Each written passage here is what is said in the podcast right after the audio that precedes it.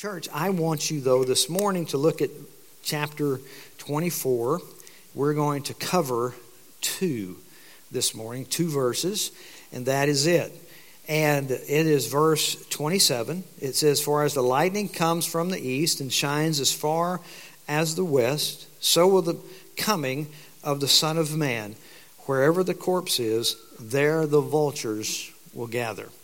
Do I have a, a, a Seth? Do I have one of those things there? What do you call it? PowerPoint. Yeah, there you go. Folks, I want you to know that you are my sunshine, my only sunshine. You make me happy when skies are what gray. Good. One of the things that I was just stating to you is basically using different kind of language to be able to express something to you. Like, for example, you've heard the song by Lonestar I'm the sunshine in your hair, I'm the shadow on the ground, I'm the whisper in the wind, I'm your imaginary friend. You know, Lonestar was singing to his children. He wrote this, you know, this, this group did while they were away on tour. They compared themselves to daily things that their children would see in an effort to let them know that they will always be with them even when they're away. This is kind of language that we use even today. We use these different kind of languages. Michael Bublé says, "You're a falling star, you're the getaway car, you're the line in the sand when I go too far." And he was talking about his wife in that. She understood those things. We use different kinds of languages. For example, it's raining cats and dogs, right? How do we know? Because we can see the poodles out there in the parking lot. Y'all will get that in a moment. Okay, so the sound of rain was like music to my ears. He has a heart of stone. She has the strength of an ox. My best friend stabbed me in the back. Now, really, did they really stab a person in the back? See, one of the things that we have to understand when we come to Scripture as well is that there are different kinds of languages and different kinds of figures of speech that are given throughout the and we are getting into this point of this passage in Matthew 24 where we're going to talk about the astronomical signs. What does it mean when we're talking about these astronomical signs? And there are people, and there are basically streams of thought when dealing with the end times that when we come to words such as, like verse 29, where it says, The sun will be darkened, and the moon will not give its light, and the stars will fall from heaven we're going to get those and understand those kind of things. Is this something that is literally going to happen? And what we need to understand is could this be a different figure of speech instead of something that is literal? For example, if the sun was ever darkened, dear friends, means it gives out no heat. If the sun for any period of time does not give out any heat, what happens to the earth, and all the other planets. They freeze. We would all be dead. Yet, when we're looking at some of these scriptures, we see, though, that some of these tribes are going to mourn and they're going to do this and they're going to do that, but how can they if they're dead? So we have to understand could this be figures of speech? Could it be something like this? Now, what I want us to look at this morning, we're going to go through some things that are in the Bible, but this is preliminary before we get into these verses, okay? You need to understand these. In the Bible, they use a bunch of metaphors. You know what a metaphor is. If you haven't been through uh, high school English in quite a while, this is where we're going to go through this morning, just a, a bit, so that you would have understanding concerning what the Scripture uses. It's a metaphor is a word or phrase literally denoting one kind of object or idea in place of another. You are my sunshine. What did what are we saying? We're using a metaphor. We also have similes, a figure of speech comparing two unlike things. And so, we're looking at some things that are there in the scriptures that are used that we need to understand. Also, they use all kinds of imagery that are found in the Bible. It is basically a figurative language. This is basically what it does. That's all it does.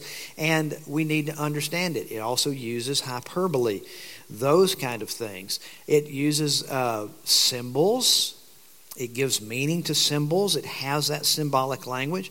In fact, when we get over to the book of Revelation to look at a few things in the coming weeks, we're going to need to understand it's highly, highly symbolic. Highly symbolic. And so when we're talking about symbolic uh, language, it's basically an artistic imitation or invention that's a method of revealing or suggesting immaterial, ideal, or otherwise intangible truths. It's one of those things that we just need to look at. And if we look at all these things, we will see examples of it that are found in the scripture. That, for example, when we get into all this kind of things, we need to understand that um, Jesus even says, I am the what? So you're the door. Listen to what it says I am the door. If anyone enters by me, he will be saved. He will go in and out and find what? How many of y'all have been in a pasture lately, going in and out? You live there in the pasture? Do you go out there to eat? Come back in? You go in and out and in and out and in and out. How many of there see before your pasture there is a door that you enter into? And once you enter into that door, is it Jesus? we want to take something literal, and this is one of the things I want you to understand, is that we have those kind of thoughts, and from those kind of uh, folks who say everything needs to be taken literal, then we have to ask the question what kind of hinges does Jesus have? What kind of doorknob? Is he an oak?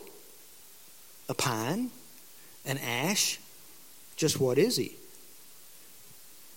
Literally, if we're going to take it literally, he's a door, right? What else is he? He's the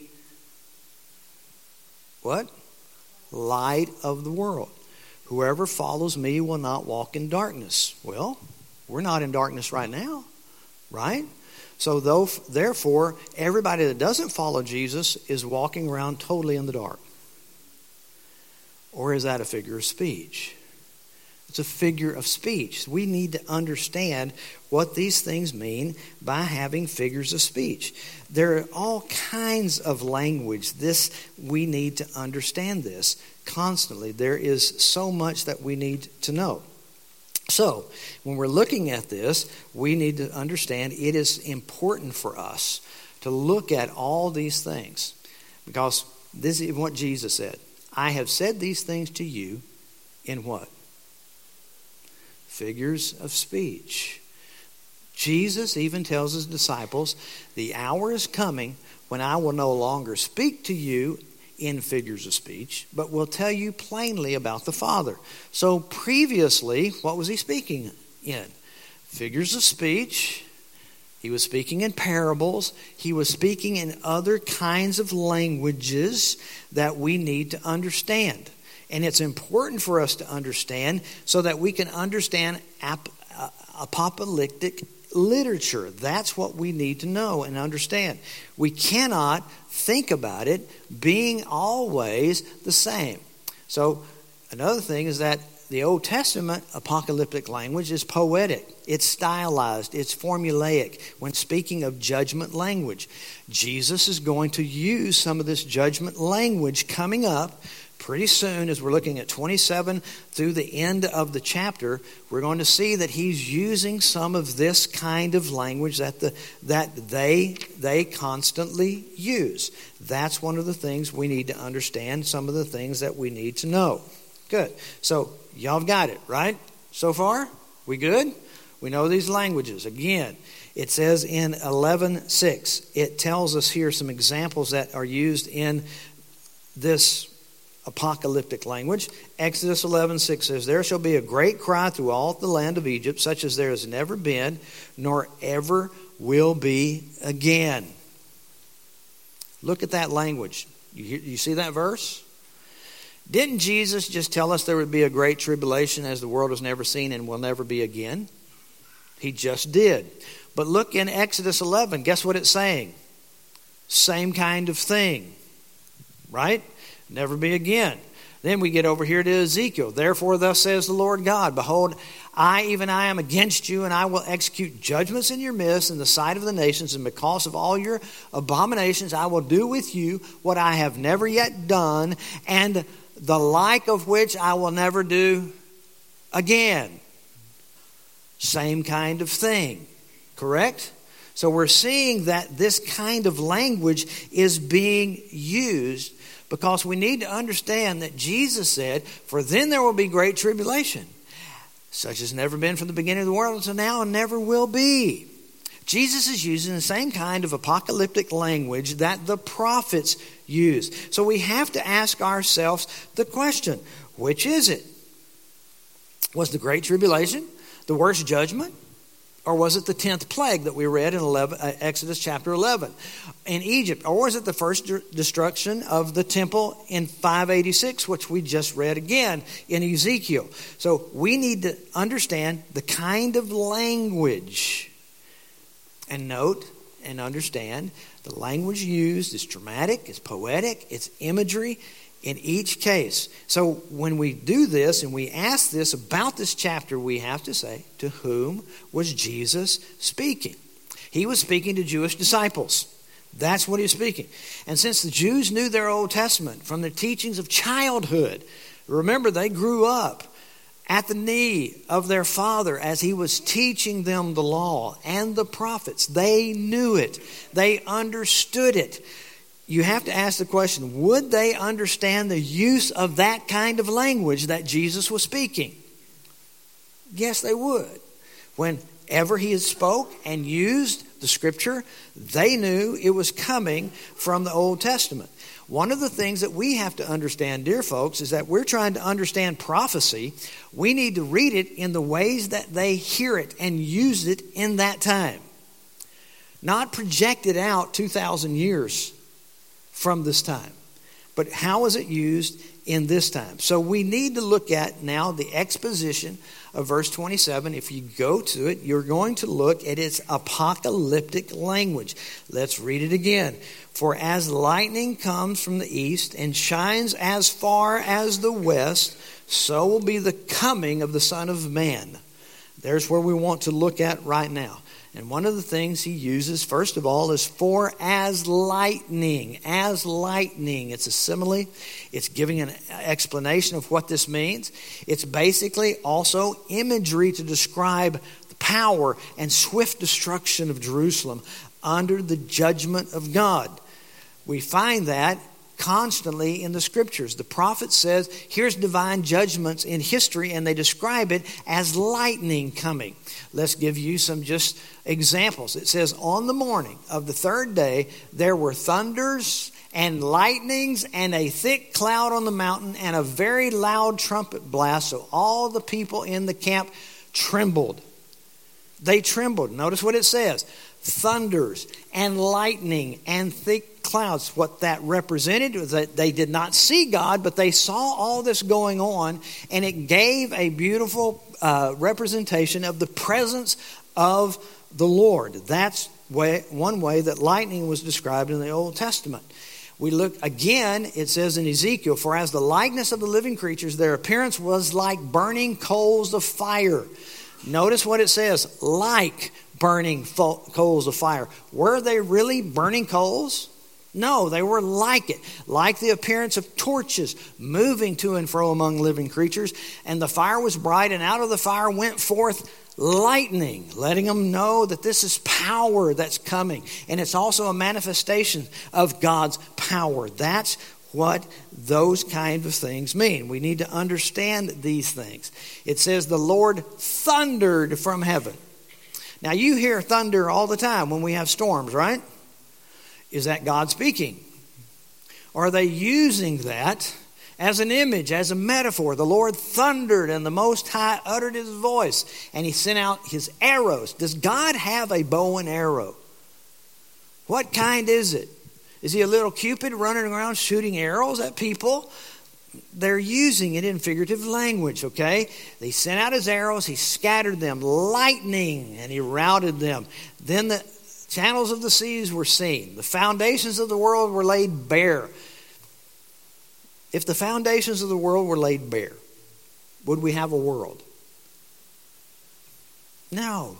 You see, they're using different kinds of language to speak about the power and the manifestation of the Lord.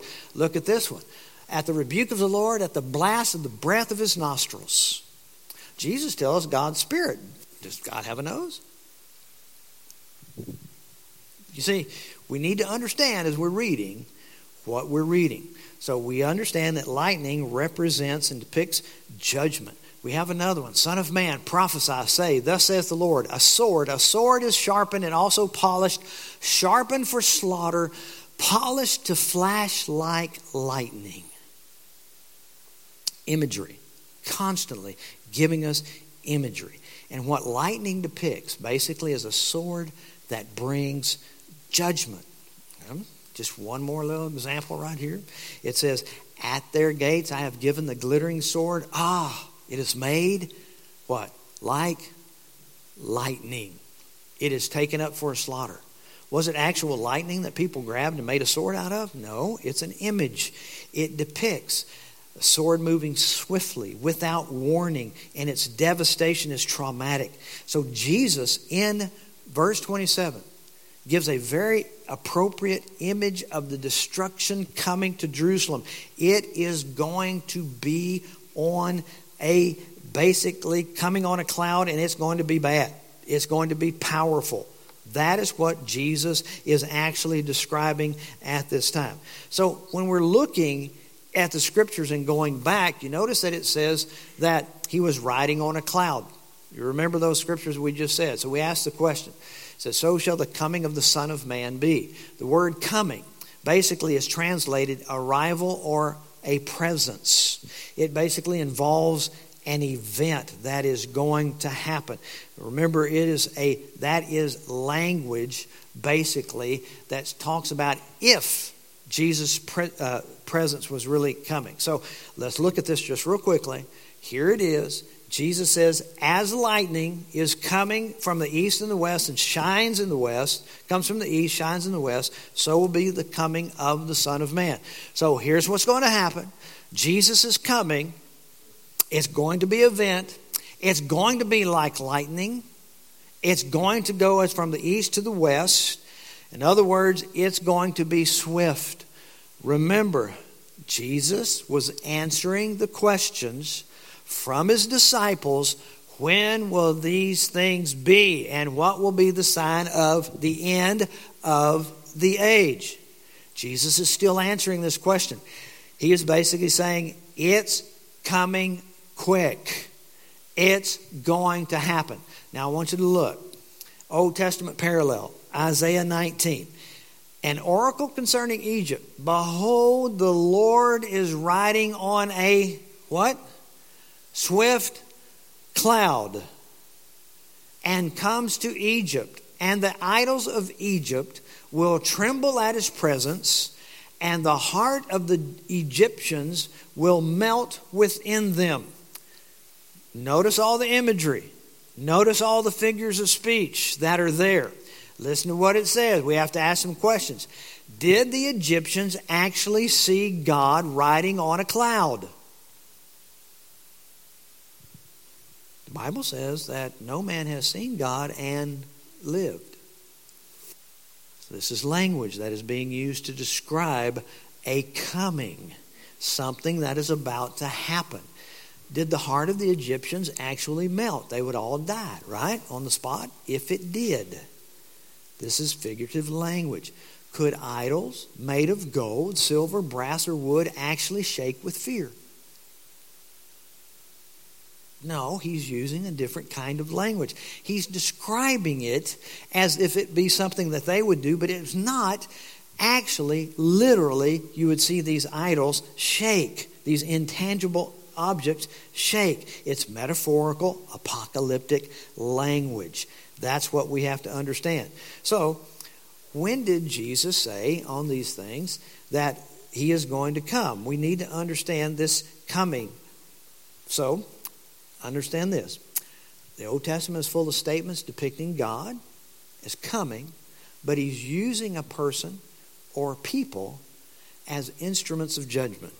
In other words, when he says he's going to come, most of the time he's saying, I'm coming, and it's going to be in judgment, and that judgment that I'm using is going to be other people or armies or other countries to bring about the judgment that is going to happen.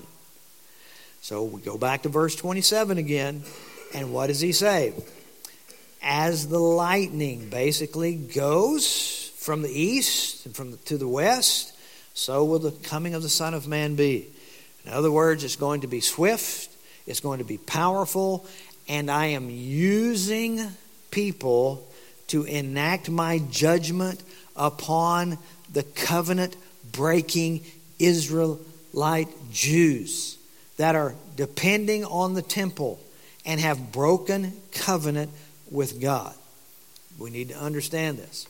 Ezekiel, again, here's another example. I have come down to deliver them out of the hand of Egypt and to bring them up out of that land to a good and broad land flowing with milk and honey, and you know those things. But notice what the words he says I have come down. Who did he use? He used Moses to come and draw them out from Egypt. And it says, I've come down. What did he do? Did he literally come down and smash them, or did he send plagues? He sent plagues as judgments for them. So when we look at the words coming, we need to understand this as what Je- Jesus would be able, uh, the, the Jews would be able to understand that he was talking to his Jewish disciples. Now, the question needs to ask this Did Jesus have to be seen in order to appear? Not necessarily. In the scriptures, we see it in different ways. For example, Paul in chapter, uh, chapter 9 of Acts, it says, Now as he went on his way, he approached Damascus, and suddenly a light from heaven shone around him, and falling to the ground, he heard a voice saying to him, Saul, Saul, why are you persecuting me? And he said, Who are you, Lord? And he said, I am Jesus, whom you are persecuting. Notice what Paul says Who are you? He hears a voice. That's all it says. He hears a voice. And it says, I am Jesus, whom you are persecuting. Rise, enter the city, and you will be told what you're to do. The men who were traveling with him stood speechless, hearing a voice, but what? Seeing no one. So Jesus doesn't necessarily have to be seen visibly in order to appear.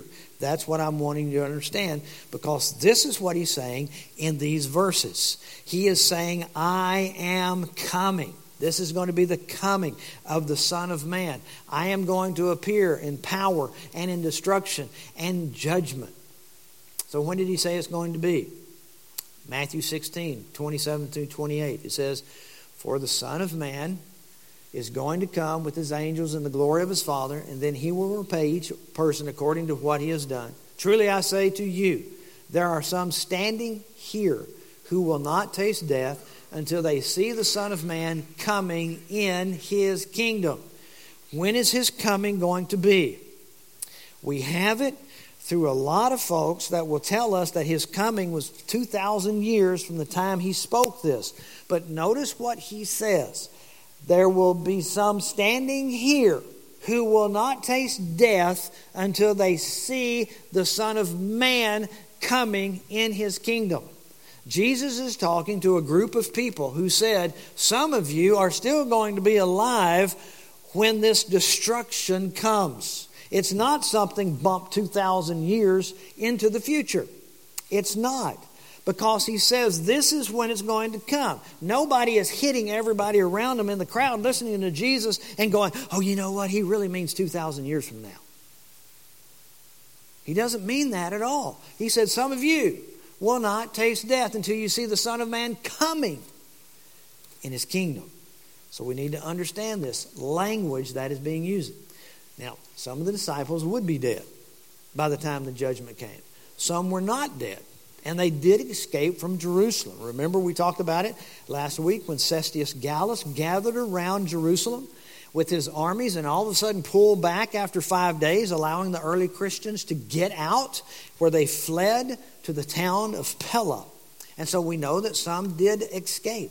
And yet Jesus tells the high priest also in Matthew 26 Jesus said to him, You have said so, but I tell you, from now on you will see the Son of Man seated at the right hand of power and coming on the clouds of heaven.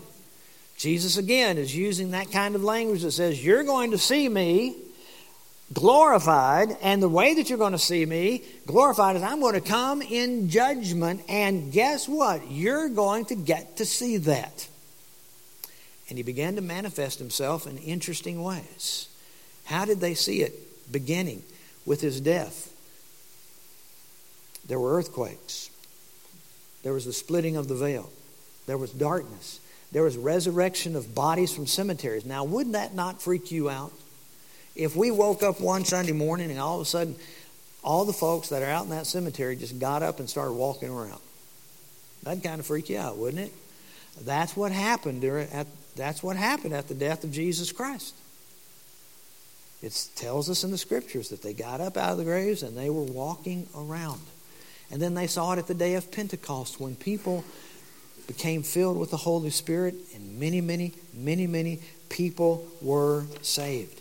And so they began to see the manifestation of power.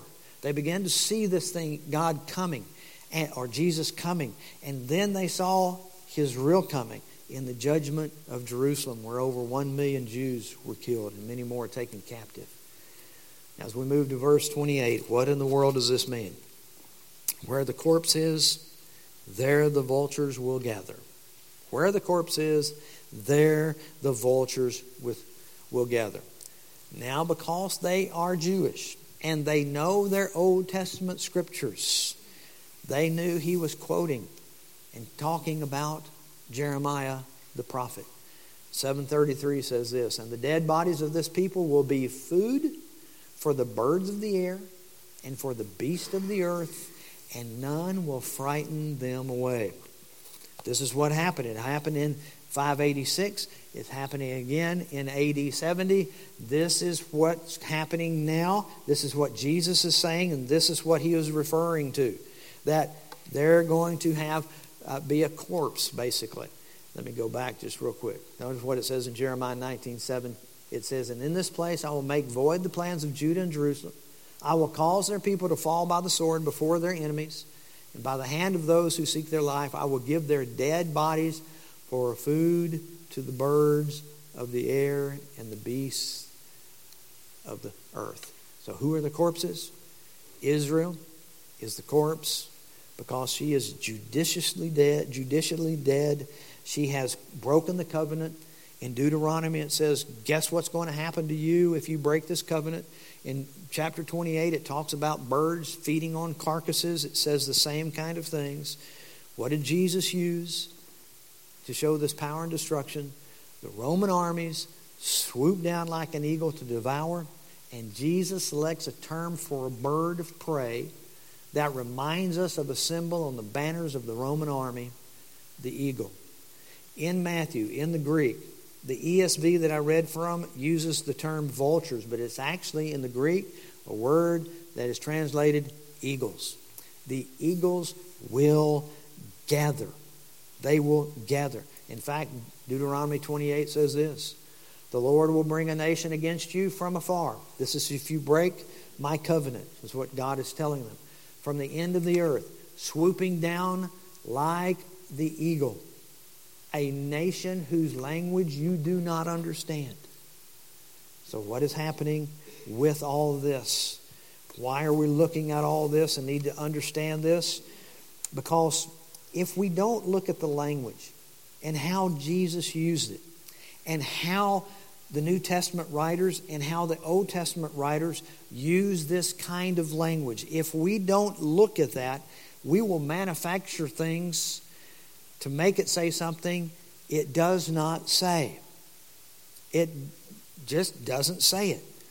In other words, when we go back and we look, we're going to look at some things in the next couple of weeks where we're talking about stars falling from heaven. What does all this mean? What does this have to do with anything?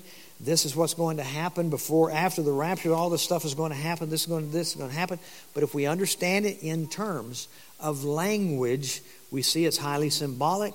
It has a lot of imagery. It has all kinds of things to it that may make it say something other than what we have been taught. What we need to look at, folks, is look at the language. And that's one of the reasons I uh, want to emphasize to you. What is your takeaway this morning from this? When Jesus says that he's coming, that basically means to them at this time, he came in power and judgment. Is he going to come again at a later time? Yes, he is going to come again, and we are going to talk about it. But is it going to be in the way that we put out, for example, when we read something like the Left Behind series? I don't believe so. I believe that they've manufactured something that the text does not say. So, therefore, one of, again, one of the takeaways of this for you is when you're reading the scripture, it's of utmost importance to look at the language.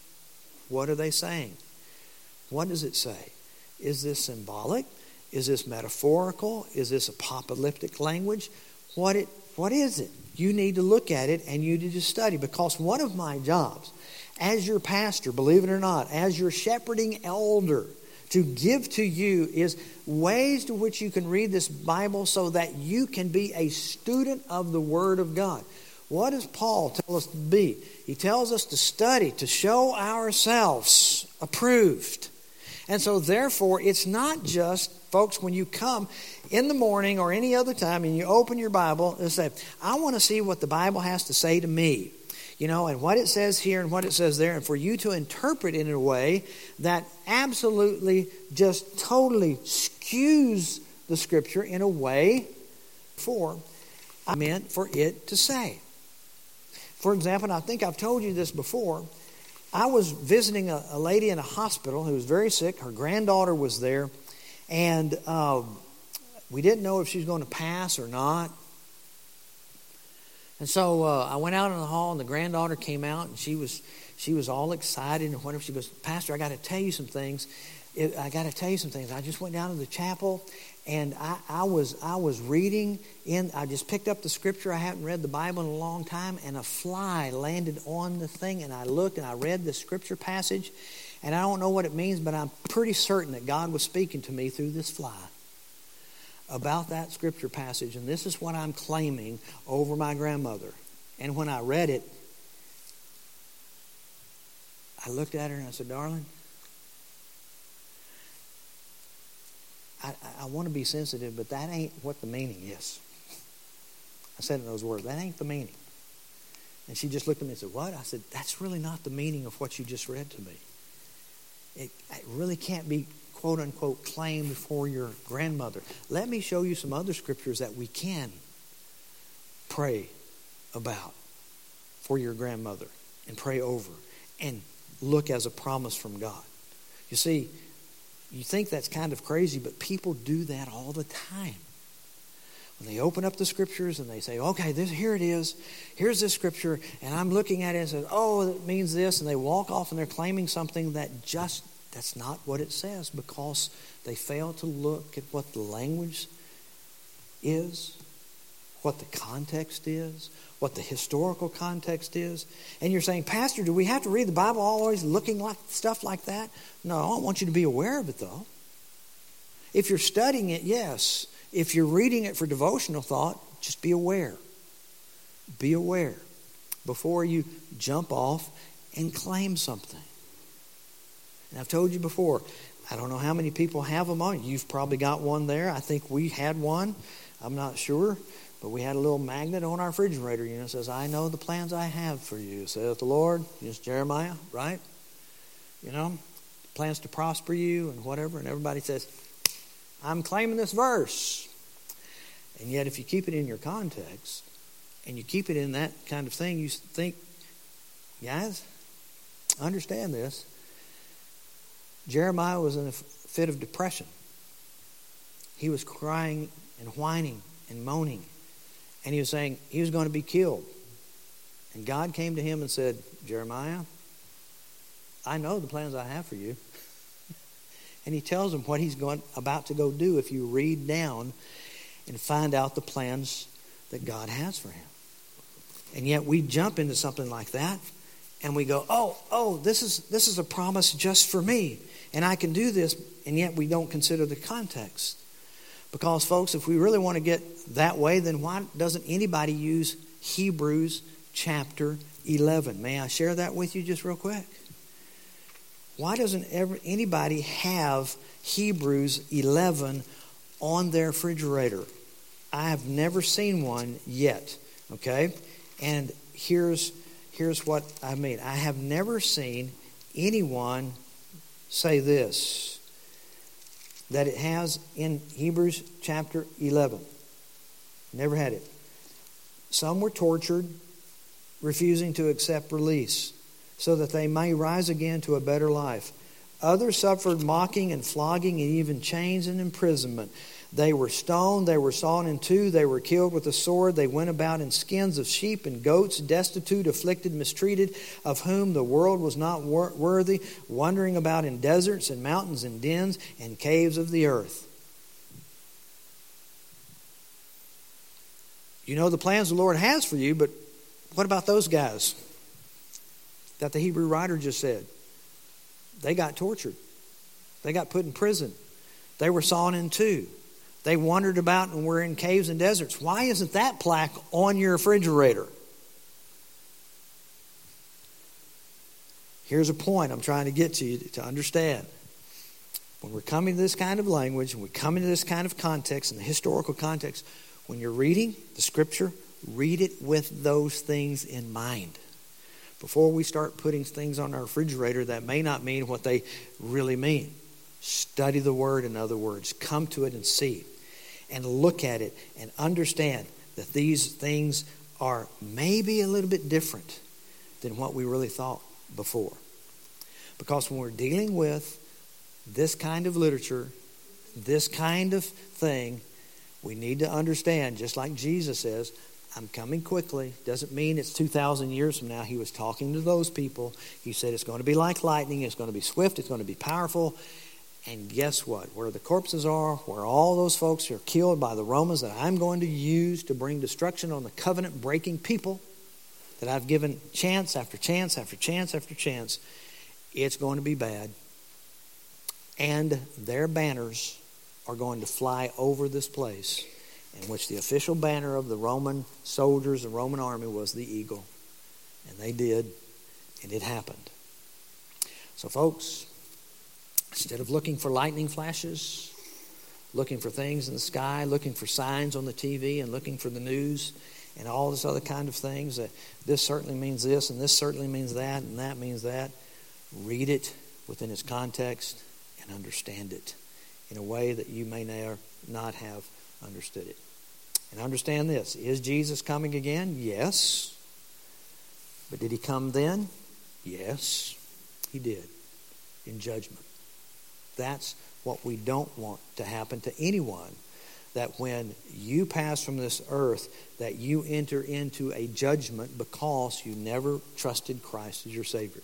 So I pray that if you are here and you do not know Christ, please come talk with me because if you don't, if you leave this place and you do not know the Lord Jesus Christ, the Bible says you're still under the wrath of God and you will receive the judgment when you pass from this life. We don't want that to happen. We pray that you would trust Christ. So come and talk with me and Brother Philip or Brother Danny, Brother Seth, uh, any of these guys that are that uh, we've nominated for deacons. They're they're well trained in the gospel. They know it. Just pray that you would come speak with them or anyone that you can pull aside to say, help me know and understand about Jesus and how I can make him my Savior. That's what you need to do. I pray that you would do that today. Let's pray together. Father, thank you again for your word that you've given to us. Thank you that we have the opportunity to look into your word, to see the meaning.